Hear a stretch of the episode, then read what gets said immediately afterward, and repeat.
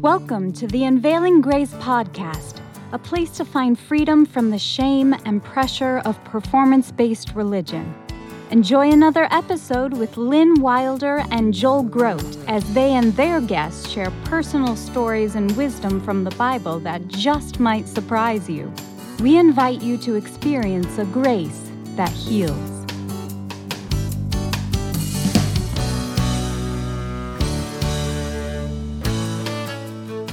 Welcome to another episode of the Unveiling Grace podcast. My name is Lynn Wilder.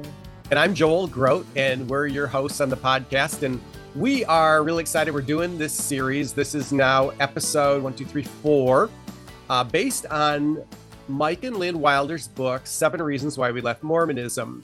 And so we're doing one or two of these reasons in every podcast episode. So this is now part four and we're going to cover point six of go. the seven reasons. So last time, Lynn, we talked about temples and the fact that temple ordinances are essential for eternal life within the Mormon system, which is totally different from uh, biblical Christianity, where the only thing that's essential is Jesus and faith in Him and accepting that gift of forgiveness and eternal life.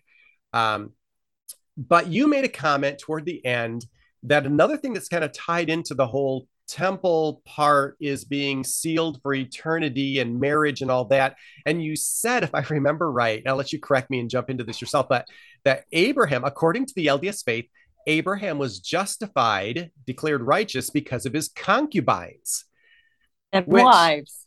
And wives. So do you want to like go to that quote? Bring explain this one further because this is to somebody who hasn't had any exposure to the LDS faith, this is like, really? You guys are making this up, right? No, we're not. Well, now wait a minute, Joel, because Mormons say it like this families are forever, right? A R E. Yes.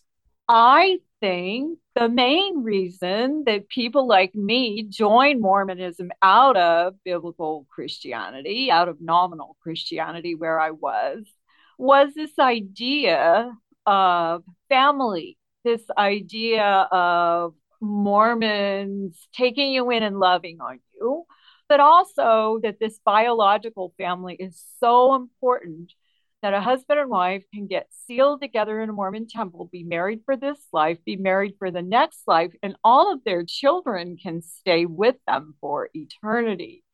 And that is families are forever. Now, we travel around the body of Christ, and I see that plaque up in some Christian homes.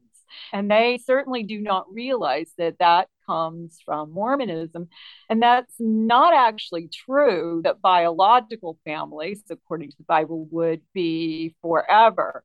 Here's, here's how the Bible teaches it anyone who has faith in Christ gives their life to Jesus, makes him their master, is adopted in to the family of God. You're not born into the family of God. You're adopted yes. in at the point of faith. And that's your family now. And that's the family you're going to be with in eternity. You're going to be with this huge, wonderful family of God. Biological, maybe sometimes, maybe not sometimes.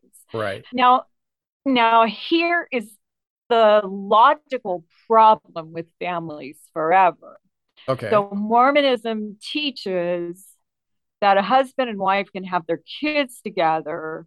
The husband can become a god, he can have his own world.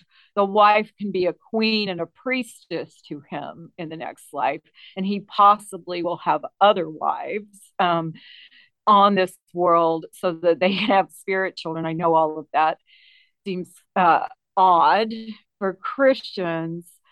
But what about if your good little Mormon boys grow up and they get married yes. and they become gods? They're going to have their own world.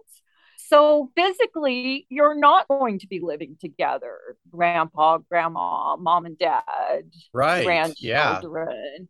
Yeah. You're physically going to be on different worlds. Now, my husband has kind of a sense of humor, and after he left the church, he said, I just don't understand. Am I going to get in my cosmic station wagon and visit my kids at Christmas? You know, how is that families forever? So that whole idea that people sell Mormonism on this families forever doesn't make any logical sense in their theology. Right. So uh, we can look at some of their scripture. This is Doctrine and Covenants 132. Now, for the Christians who don't know what Doctrine and Covenants is, Mormons have four books of scripture. One of them is the D&C or Doctrine and Covenants, and it is supposedly revelations from Jesus Christ to the Mormon prophets. These are mostly to Joseph Smith. Yes. Um, so, Doctrine and Covenants 132 is a really interesting section. Wow. Joseph Smith's wife, Emma, was having a hard time accepting the idea of polygamy. And about that time, D&C 132 came to be, and I believe he gave it to Hyrum, his brother, to go take. Yes, Joseph Emma. wasn't willing to do it himself. He's like, "Here, Hyrum, you go take it to her and see what she says." Uh. So here's uh, D&C 132 19. Okay. And again, verily I say unto you, if a man marry a wife by my word, which is my law, and by the new and everlasting covenant. Okay, the new and everlasting covenant, according to Doctrine and Covenants 132, is actually polygamy, one man and as many virgins as he can be given. But certainly Mormons today would say the new and everlasting covenant is me going to the temple, being sealed to my wife, not necessarily more than one. And it right. is sealed unto them by the Holy Spirit of promise by him who is anointed. Okay, so the sealing has to take place by a temple sealer um, who's been anointed by the priesthood. And whom I have appointed this power and keys of this priesthood. Okay, it says then if you do this new and everlasting covenant, you shall inherit thrones, kingdoms, principalities and powers, dominions, all height and depths, and then shall it be written in the Lamb's book of life. So wow. if you're married eternally by the new and everlasting covenant, then you can be saved. Your name can be written in the Lamb's book of life. Now, one of the things that shocked me when I studied this section after I'd read the Bible was things like principalities, powers, and dominions in the Bible um, are demonic realms.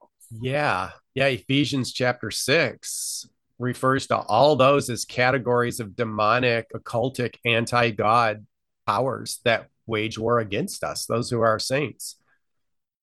And I certainly would not have been aware of that as a Mormon. Let me go farther through this passage. Okay. And they shall pass by the angels and the gods, which are set there to their exaltation and glory in all things, as hath been sealed upon their heads.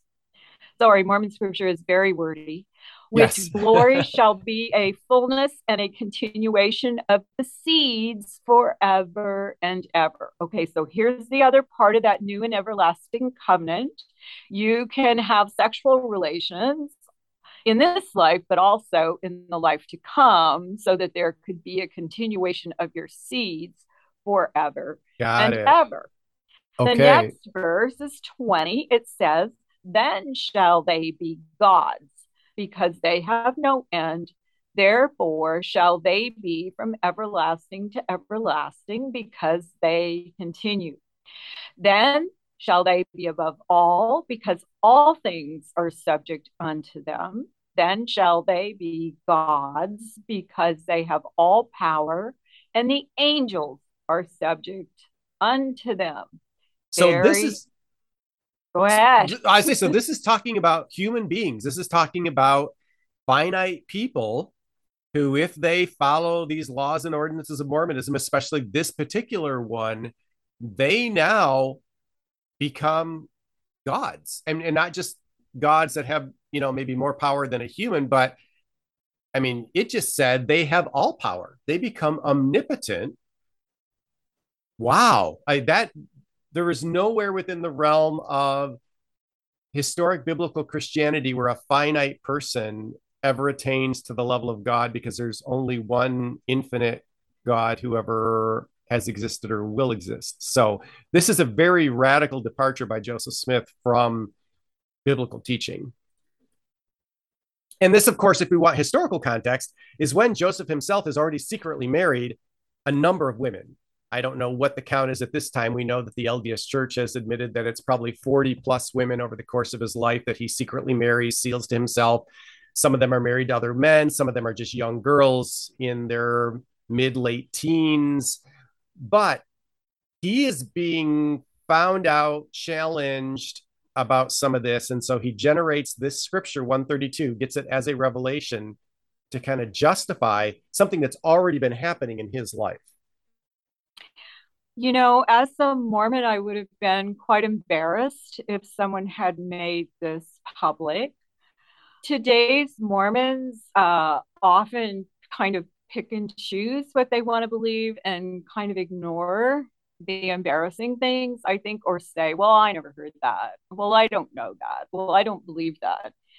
The problem is, you know, the LDS website says that their scriptures are pure truth and that they're utterly reliable.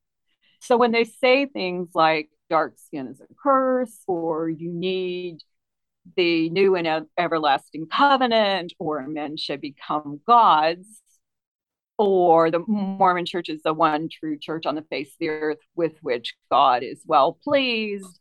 Um, the scriptures also say things like there are unforgivable sins, right, that Jesus' blood doesn't cover. All those things are anti the Bible, right, or anti the God of the Bible. And I think I would have been embarrassed by those as a Mormon and ignored those things and just stayed in Mormonism because of the good things I saw in it. Right. But at some point, I mean, if they're teaching this and saying this stuff is, I mean, you do learn this in the temple. Right. Um, well, and Joseph really Smith ignore. is saying, Joseph Smith is saying this is coming from God. This is a revelation that Joseph Smith is claiming to get. So this is God speaking to Joseph Smith here. Um, and it was Harold B. Lee. I think we had that quote a couple of weeks ago where Harold B. Lee says that the prophet's the only one on the face of the earth that can add to or change scripture. Yes. Yeah. So, okay, so the Mormon church is very clear about eternal marriage, is very clear about even polygamy. And to be fair, the LDS community is not of one mind when it comes to polygamy in the future. There are those who say um, polygamy has just been set aside, that when the prophet said no to polygamy, once you get into um, the future, then polygamy will continue to be, it's a new and everlasting covenant. And so even though it's been set aside now, it'll be practiced in the future. I've talked to other LDS people who say, uh, no, I don't believe in that. I'm not going to happen. Um, I was at a Sunstone seminar back a bunch of years ago where a guy was doing a study when some of the stuff on polygamy was coming out and he was kind of espousing this idea that polygamy could be taken back up in the future world. And his wife was in the audience and in the middle of his talk when he's like answering this question during the q&a and talking about this she says from the back of the room not you buddy. So I, I would have i would have done that. Yeah. Well but here I don't know, Joel. From my Mormon point of view, I was taught that polygamy is an eternal principle. And I think it's pretty clear in D&C 132. I don't have my right. D&C in front of me. Um, that obviously the current prophet is sealed to two women, and he expects to have both of them as his wives in the right. next life. When I was Relief Society president in the 90s, I had to, it was part of the church curriculum, um, teach polygamy once a year in Relief Society. Oh, it was okay. a requirement. And just for people who may not be familiar with the Mormon teaching system and setup, Relief Society is a women's only organization within Mormonism. All the, right, women 18 and older in a congregation. Um, there is a bishop or like a pastor over an entire congregation. Congregations run about 500 people usually in Mormonism. And then the adult women 18 and over have kind of a female who's submissive to the bishop, right? Who's kind of over the women in the ward. And I served that position under a couple of different bishops. And at the time that I did, there was a lesson on polygamy. Women hated it. Wow. Um, but they heard it. Yeah. Now, whether they teach it now, I don't know, but it is in their scriptures. And we've got this entire FLDS world. You know, estimates are somewhere between 30,000 and 100,000 are still living polygamy from Doctrine and Covenants 132 in the Intermountain West. And there are polygamy right. colonies in um, Canada and in Mexico that stem from Doctrine and Covenants 132. So these are folks who believe they're actually living the scripture that Joseph Smith brought forth. Right. So, all right. So there's two places I want to go here with this based on your seven reasons book. One is, what does the Bible have to say about this idea of eternal marriage? And the other is the quote that we started off with about Abraham being justified by his wives and concubines, or saying polygamy being part of polygamy being part of what justified Abraham. So I don't know which where you want to go with that and what order you want to do that in, but I'm curious about both. I'm curious about both of those. Oh yeah, I'm gonna have to uh, find that quote. I'm not sure where it went, but let me go to here right now. What does Bible say? Mark 12 25 says, For when they rise from the dead, that's pretty clear, right? Have you yep. passed through the veil in Mormonism and you rise from the dead, they neither marry nor are given in marriage. Someone asked Jesus that specific question. Those are his words. Right. And he answered, um, but they are like angels in heaven. They don't become angels, yes. but they are like angels. Um, that is that is what God had to say. He explains that we are adopted into the family of God, that He has gone to heaven then to prepare a place for us, um, at least in the New Jerusalem, to prepare a place for us to live, that we are all one big family. But uh, the Bible does not say that we'll be procreating in the next life. Right and again, from a historic biblical Christian perspective, our primary relationship once we get out of this life into the next is with God the Father directly. So, um, I fully expect to be in relationship with my current wife, who is also a believer, but we are going to relate not as husband and wife, where we have this exclusive commitment to each other, but now we're both equally committed. So, so I picture it. So we now stand side by side. I'm sure I'm going to know who she is, but together, our worship and our devotion, our primary relationship now is with God. It's with Jesus, and we worship Him together, and that's how we're going to be. And so, that whole idea of marriage and it showing the oneness we have with God, that relationship isn't even necessary in heaven because our whole focus relationally is now um, the triune God and worshiping and loving Him and being involved in whatever He has for us. So the Bible says that the purpose of marriage is to understand God's love for the church, right? A man yes. is to love his wife as God loves the church. It's an unconditional love. Um, it's a forever kind of thing. And yet, um, once the bride, Jesus Christ, comes for his church, I mean, once the groom, Jesus yes. Christ, comes through for his church, the bride, um, that was the point of setting that up. Just like how we said last week right the whole point of the temple was to point to jesus. The whole idea of husband and wife and family is is to help you learn to love in relationship as god loves. Yes. Yep absolutely. So so yeah we can go to this next one joel yeah ready. just well just because i think it's helpful for it may be helpful for Christians to understand why the whole LDS system revolved so long around this idea of polygamy. So, up until the 1900s, polygamy was essential for salvation. You, you needed to practice it in this life. It's why men took multiple wives. And there's a whole scriptural justification and defense of it. So as Joseph is practicing polygamy, he's writing scripture that justify it. Um, and this is one of those scriptures, which is uh, it's actually continues on from where we were before in D&C 132. Um, so do you? Yeah. Well, let me make one more one more comment about that, having lived in Utah. So the Mormon prophet, I believe it was 1890, might have been Lorenzo Snow, who had who said we're not practicing. I'd have to look that up. We're no longer practicing polygamy partly Utah had been told that they couldn't become a state, right, as long as they were polygamous. It was against yes. the law in the United States. Um, so the prophet, within a year, has a revelation. We're no longer practicing polygamy you've got this problem. You have all these men who already have wives. They're not going to get rid of their wives. So in the United States, if you're going to go underground, you're going to put each wife in a different house, and then you're going to go from house to house. Yes. Um, or you leave the United States, and that's where the colonies started in the 1880s, early 1890s in uh, Canada and Mexico. And Mexico. But yep. here's the thing. Um, when Utah became a state, then they sent somebody to Congress who actually was practicing polygamy. And then yeah. Congress wasn't going to seat him. And then the church lied about the fact that he was practicing polygamy.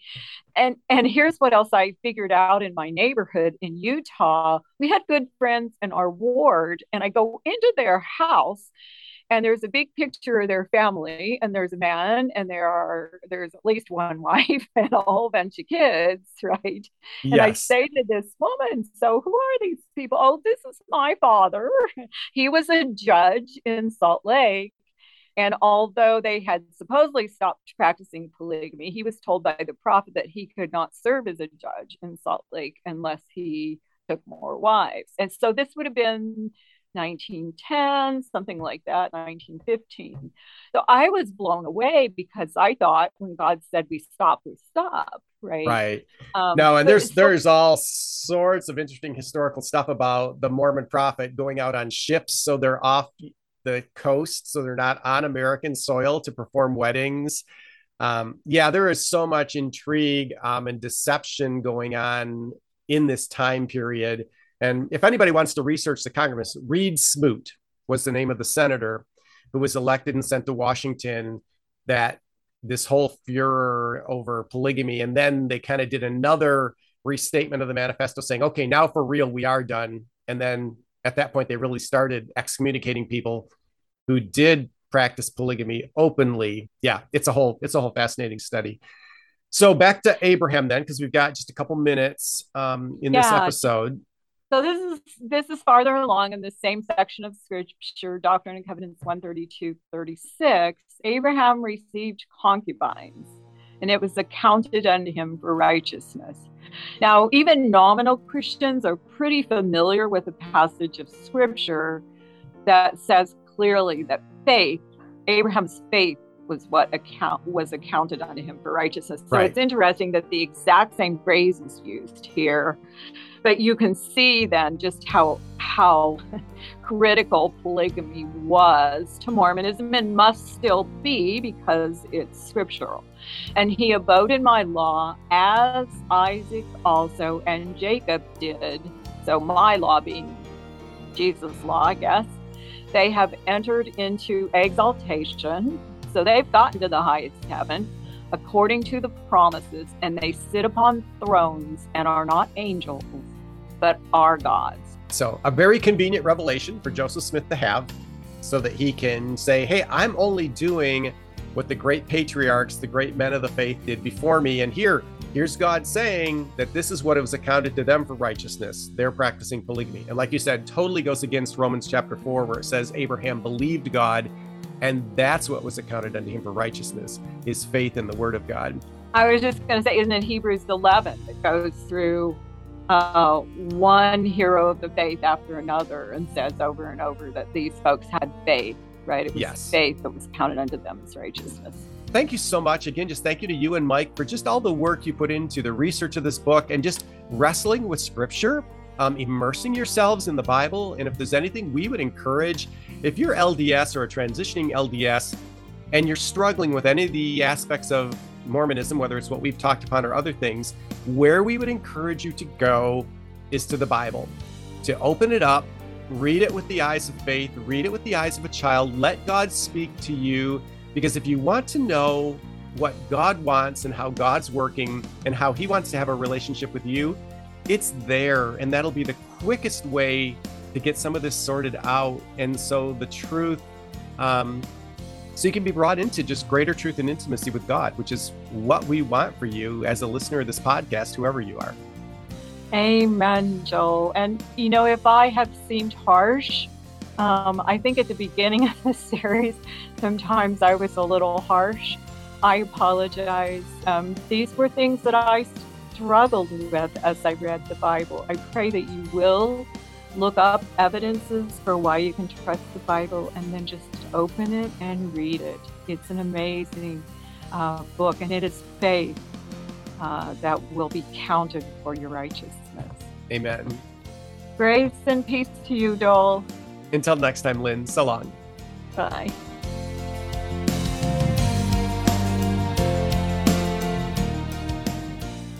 Thanks so much for listening to the Unveiling Grace podcast. You can find show notes and leave us your comments and questions at unveilinggracepodcast.com. We would love to hear how the podcast has helped you. We are so grateful for you, our listeners, and the donations that keep us on the air. To say thank you, we are offering a free gift with a donation of any amount. Just go to unveilinggracepodcast.com and click on the free gift button to get yours. Thanks for joining us on the Unveiling Grace podcast, where you can experience a grace that heals.